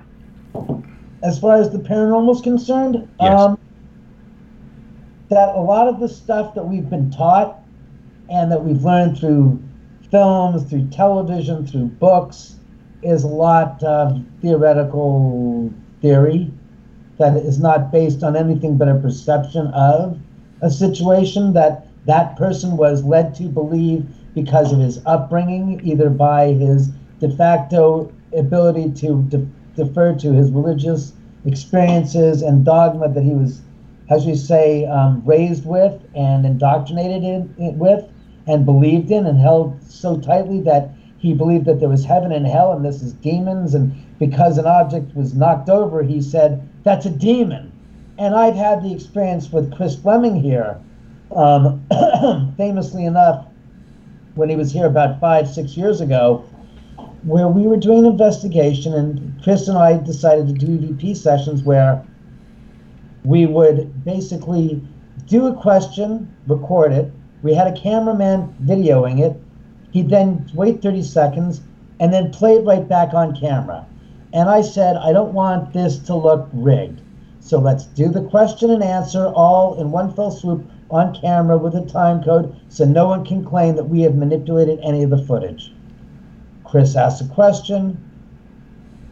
30 seconds later, we play it back. It's all being recorded. Spirit voice says, F you and clears a bell with no spirit box or Ovilus says F you and die and get out of the house. Wow. Woman listening to this says, Oh my god, it's a demon. And I got, I got Right. grabbed by a spirit saying, Tell her she's off the mark. And it was uh. like, wait, lady, lady, lady. I said, stop. I said, You've just heard a spirit communicate to Chris. Would it made a difference had I been the one saying that to Chris and you had in, been in essence doing what you're doing now, which is eavesdropping on a conversation between me and Chris, and I said that to Chris? Would you call me a demon? She goes, No, I'd call you an a-hole. I said, Yeah. I said, Yes, but in the point of reference, you don't know why I'm saying that to Chris, do you? And she goes, No. I said, Exactly. So, from your perspective, you think because I'm calling him that, or the spirit is calling him that, that you're now projecting your belief that I'm an a hole or he or the spirit's a, a demon because he doesn't like that person. But you don't know the context and reason why it's said. And she said, Oh God, you're right. I said, Yeah, I said, maybe the spirit knows Chris because Chris has been here many times through the years with Ghost Hunters first. Then he came back a few years later on an, on, on an impromptu visit. Then he came back again for another investigation and spent the night here. So, I mean, I said, You don't know. I said, The spirits know Chris. So it might be something personal and you're eavesdropping. So present that in your perception of what you hear and what you project onto as personal or a spirit about being an a hole or a demon because you don't know. And she said, Oh my God, you, you got a point there. And later on, I found out what the spirit was talking about, and it made sense to me. And I said, Oh, because you guys know what's going to happen in the future. Therefore, you were protective of me to say that to him in hopes that I would hear it and he would hear it and he wouldn't spend the night. I said, okay, I got the picture. Later on, it all became clear to me as to what it was all about. But that's neither here nor there. That was in between me and Chris. It was no big deal. But in the spirit's eyes, it was something that they weren't happy about. So again, I don't believe in the, the demons and the devils. I think it's it's all just the energies of personalities of those who have come before us who are now hanging around on the earth visiting their old hangouts presently. Well, we've got to take our last and final break. We're just a little bit over over here, but we got to get this thing done. So we're going to take our final break. We're going to be back with David Oman from the Oman House, where the Sharon Tate murders took place within 150 feet and all the hauntings that are taking place. David, we're loving this, man, and nobody go anywhere because it's only going to get better. So stick around for the last half of the show.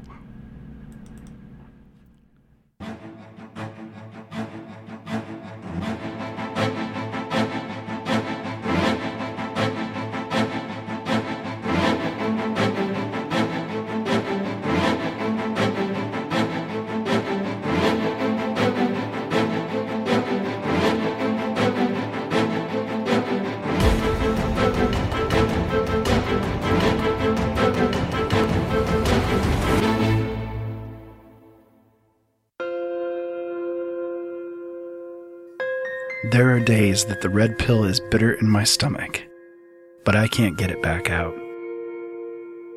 I think because I have to. I speak because I have no choice. I walk through this dark age we're in with open eyes. Listen to Open Eyes on latenightinthemidlands.com. And together, maybe we won't stumble and fall.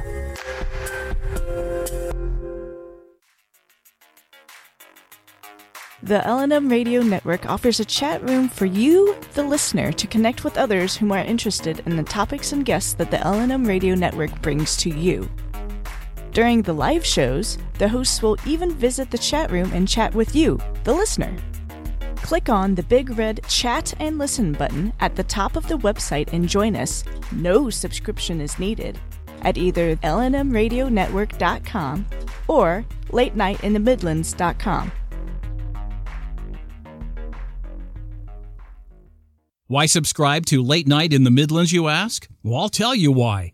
Late Night in the Midlands covers everything, and through the thousands of expert guests who have joined Michael Vera on his show, come pieces of the big puzzle, which started many years ago. Michael and his guests reveal information dating back to the beginning of time. To this very moment, Michael Vera not only brings you the best guests with the best information, but Michael is not afraid to call out those who are less than honest. You see, in this day and age, we need a radio show we can count on and a radio host we can trust to expose the truth one show at a time. So become a late nighter and subscribe now. Talk radio like no other. Late Night in the Midlands, bringing the truth back to talk radio. Do you need toner for your Epson, Hewlett Packard, Canon, Brother, Apple, or Sharp printers? Look no further than Laser Technologies. In business for over 20 years, they offer the lowest prices on toner on the web. They can also repair your laser printers and toners fast and easy. Call their expert staff today at 561 792 9600 or email us at service at laser technologies.com for all your toner needs. All toner is shipped nationwide. Why wait? Get the lowest prices on toner. Call or email us today.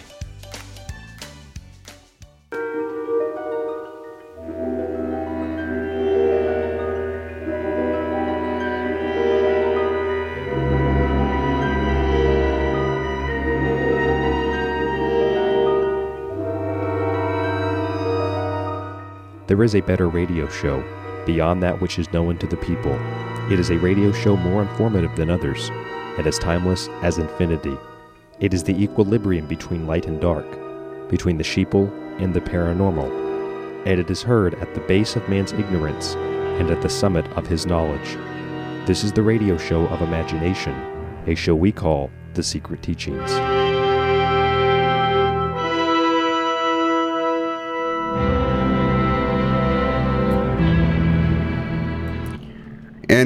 Live again with David Oman from the Oman House, 150 feet from Sharon Tate or the old Manson murder home. And we have been talking about all the incredible hauntings that he has had there in his home since the home was built by him and his father. And this home has been investigated by ghost hunters, ghost adventures, and many others. Been on many TV shows. Probably one of the most haunted houses in all North America. So, David, uh, appreciate having you back over here with Paranormal Analytical. And this is the last half of the show. So, I want you to get into some other things that are crazy things that have actually taken place there in your home. Sure, and uh, tell everybody also, I want everybody to know where they can go if they want to watch some video clips of your home as well and uh, see some of the things. So send them to your site. You know, put all that out there. That way everybody knows where they can go check out some of this great stuff. Well, I have a channel at YouTube, youtube.com forward slash David Oman, O M A N. And um, there's like 130 videos on the uh, channel. Uh, you'll see some of the most amazing bits of paranormal activity that is 100% real. Um, there was a 10 pound butcher block that actually spun off a television set on its own that had been sitting there literally for about six months, untouched, minding its own business. Um, three quarters of it was sitting on top of the uh, the television set. This guy goes in there. It's on my YouTube channel. It's called Mike and the Butcher Block. He was going to shut the door in the earthen wall room, and the butcher block was caught on video on its own, spinning, rotating off the television and onto the ground on its own. Wow. And when this That's- happened, what was no, let me just say something. That's one video that was captured in that room. Um, we also have another video that a kid was in there and a bottle of wine came out of the wine rack on its own and flopped onto the ground. In the same room on that same night with the wine bottle, one uh, we caught a Class A EVP on the camera down there that said, "Shut the door, shut the door, Mister." And it wasn't like rah rah rah rah rah rah rah rah rah. It was, "Shut the door, shut the door, Mister." Just like that. Um, in the bedroom that's right adjacent to the earthen wall room on the other side, um, they captured where you were talking about that woman screaming, and I'll get back to that. In that room that had Nick's experience, that you talk about that woman, that incident was freaked me out, and I asked her, I said, "What what happened?" I said, "Do you want to leave?" I said, "Are you okay?" And she goes, "There was a man yelling in my ear." I said, "Yeah." And she goes, "I said, what'd you do?" And she goes, "I decided to yell back at him." Oh God. I nearly trapped in my pants, dying of laughter. And I thought to myself, I said, "Look, do you want to leave? Are you? Do you want to continue on the the investigation?" She goes, "Well, my two daughters are, are having the time of their life." She goes, "I'm not going anywhere." Because I'm staying till three in the morning. I said I want to continue on the investigation and have more fun because I'm having the time of my life. And I'm like, I shook my head. My eyes popped and said, "Are you serious?" She goes, "Oh, I'm having. Are you kidding me?" She goes, "This is great." Let me let me ask you, David. And Has I'm like, my, I'm like you. I'm like, going, lady, are you okay? I mean, you should be good. Are you all right? Are you all right? I'm the first one on up to her, holding her up and saying, "Are you okay, Miss?" And there's a couple of women in there, and they're going like, "There's some strange energy in that doorway," they said. and the woman, if you watch the video, rewatch it. She walks into the doorway, into there, and she walks back out. I saw that. to the right. Then she goes back and she walks into the doorway and she doesn't go pass through the door into the theater room. She then backs out and she goes to the left. And then she seems to be like pushed up against the mirror and then starts saying, "La, la, la, la, la." yeah, that's what you run in to see what's going on.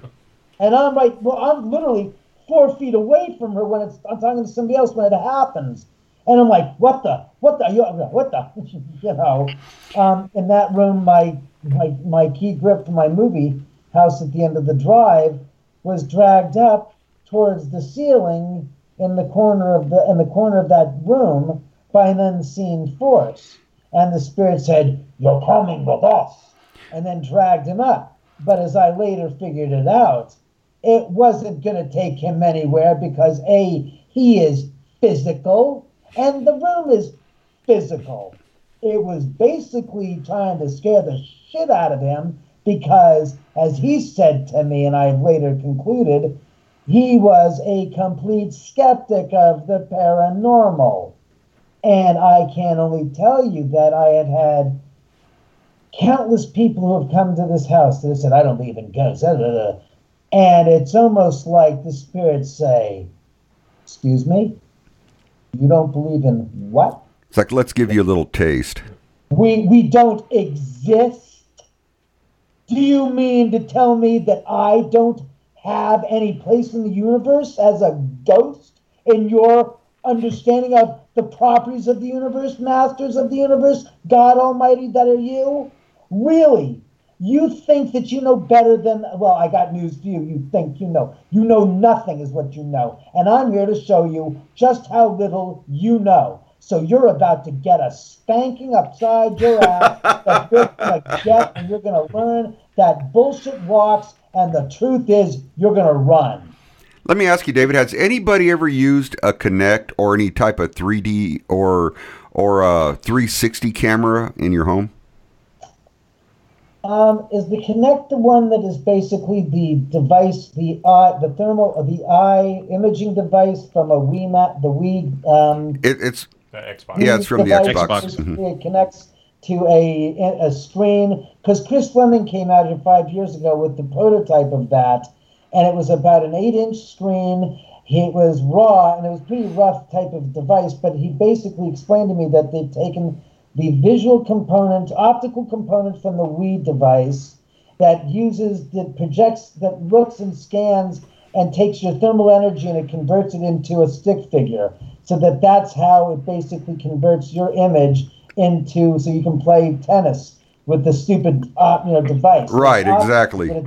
reads your body and it then converts it to a 3D to an image a stick figure image in the computer and it basically makes you part of the, the game Yep. yeah, Chris brought that. Um, Nick Groff brought that uh, uh, two years ago, as a matter of fact. Here, um, I, I've seen it. I, I, I, I, I was blown away by it five years ago when Chris brought it, and was fascinated. I've had other people bring it, and they've captured stuff here. And you know, um, I like it in theory. I just. Uh, I mean, I just don't know. I mean, I know it's a lot of money, is what I know. What about Just like 360 this cameras? something in the paranormal field. What about a 360 camera that kind of records everywhere at once? Uh, no, I don't think we've had the 360 camera in. Or or asked and showed or filming? More like they want to do it for profit's sake. Well, one of the things that we're experimenting with also is uh, filming in with uh, 3D multi-spectrum cameras. Wow. So it, it adds a whole new look to the game. And I was just wondering if uh, you've thought of, or if anybody's uh, thought of using any of that at your home. No, I'm all up for it. I mean, you got to remember, I, I'm not per se a paranormal investigator. I consider myself the Larry David of the paranormal field in his show Enthusiasm.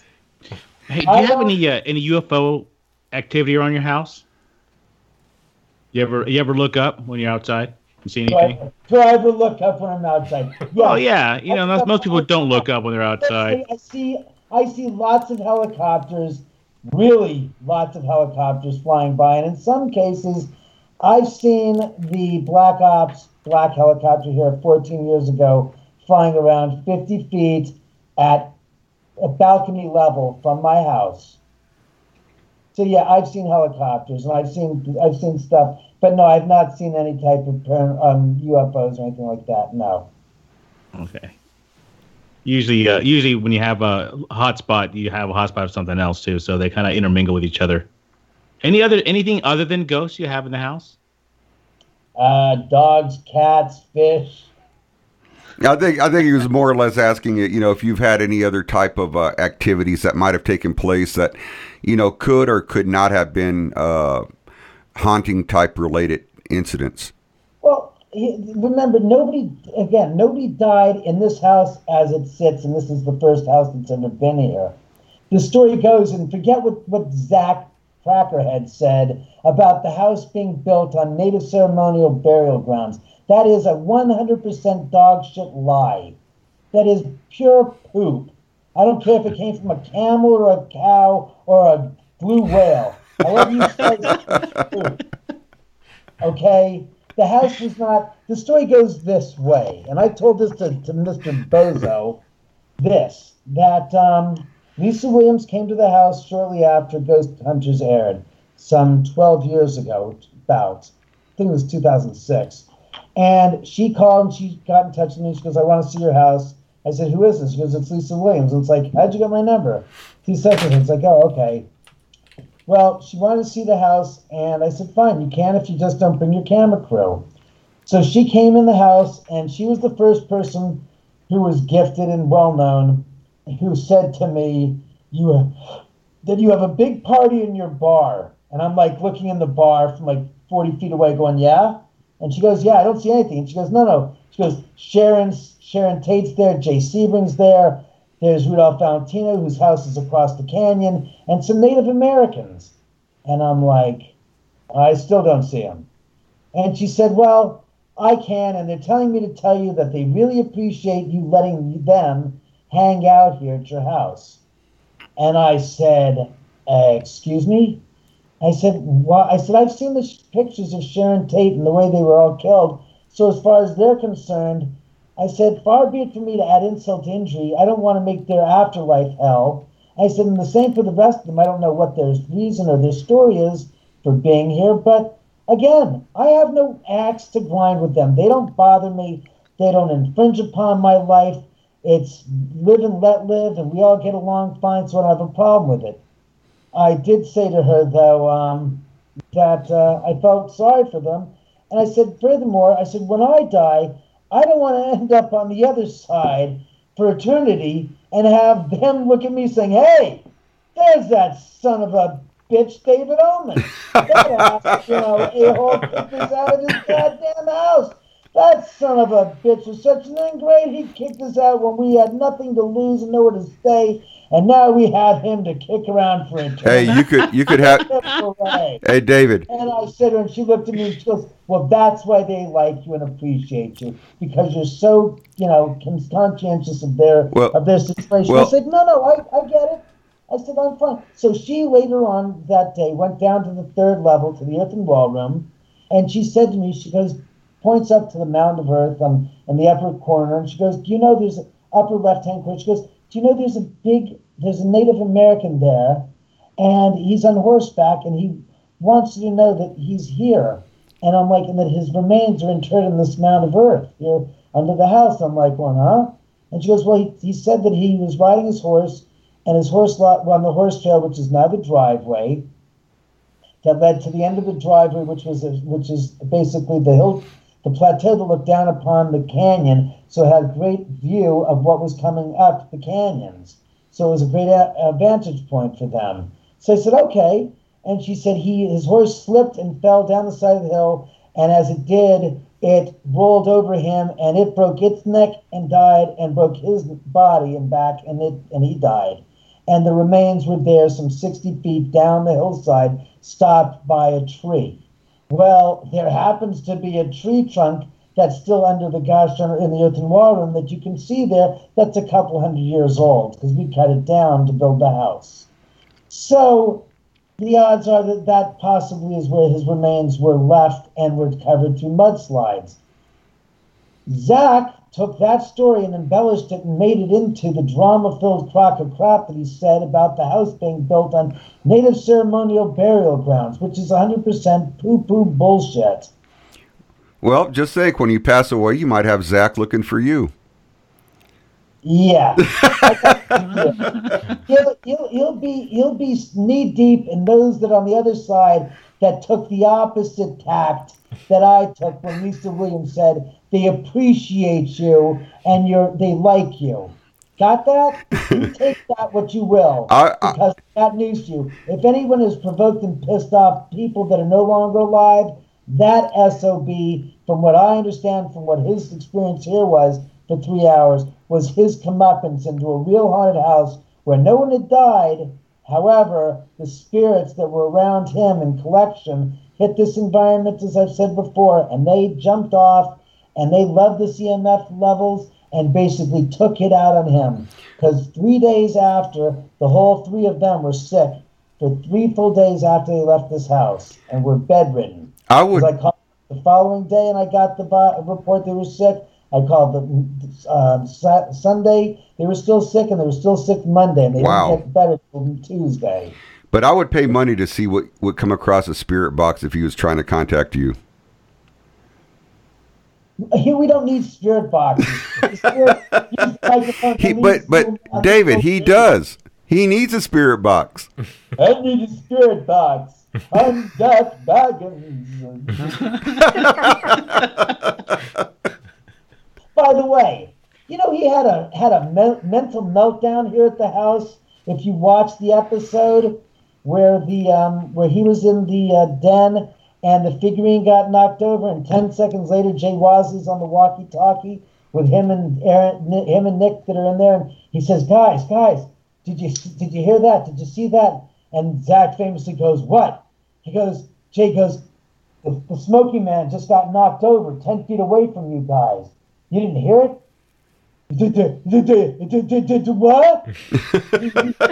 What? and, and, Nick's like, down. Down, down, down. And the thing is, is, it happened ten seconds after he found. He finds out ten seconds after it took place. He didn't hear it when it took place. He's ten feet away from it, and when he finally finds out it take had taken place, he flips his lid and has the crack, Krakatoa meltdowns on camera. Oh, jeez. And you're an ex- you're an experienced professional ghost hunter, man. I might do an Dice Clay. What the hell's the matter with you? Well, you think that scared the hell out of you? What? You didn't see it, you didn't hear it, but you found out about it ten seconds after it fucking happened. Are you for fucking real? You are gotta be kidding me.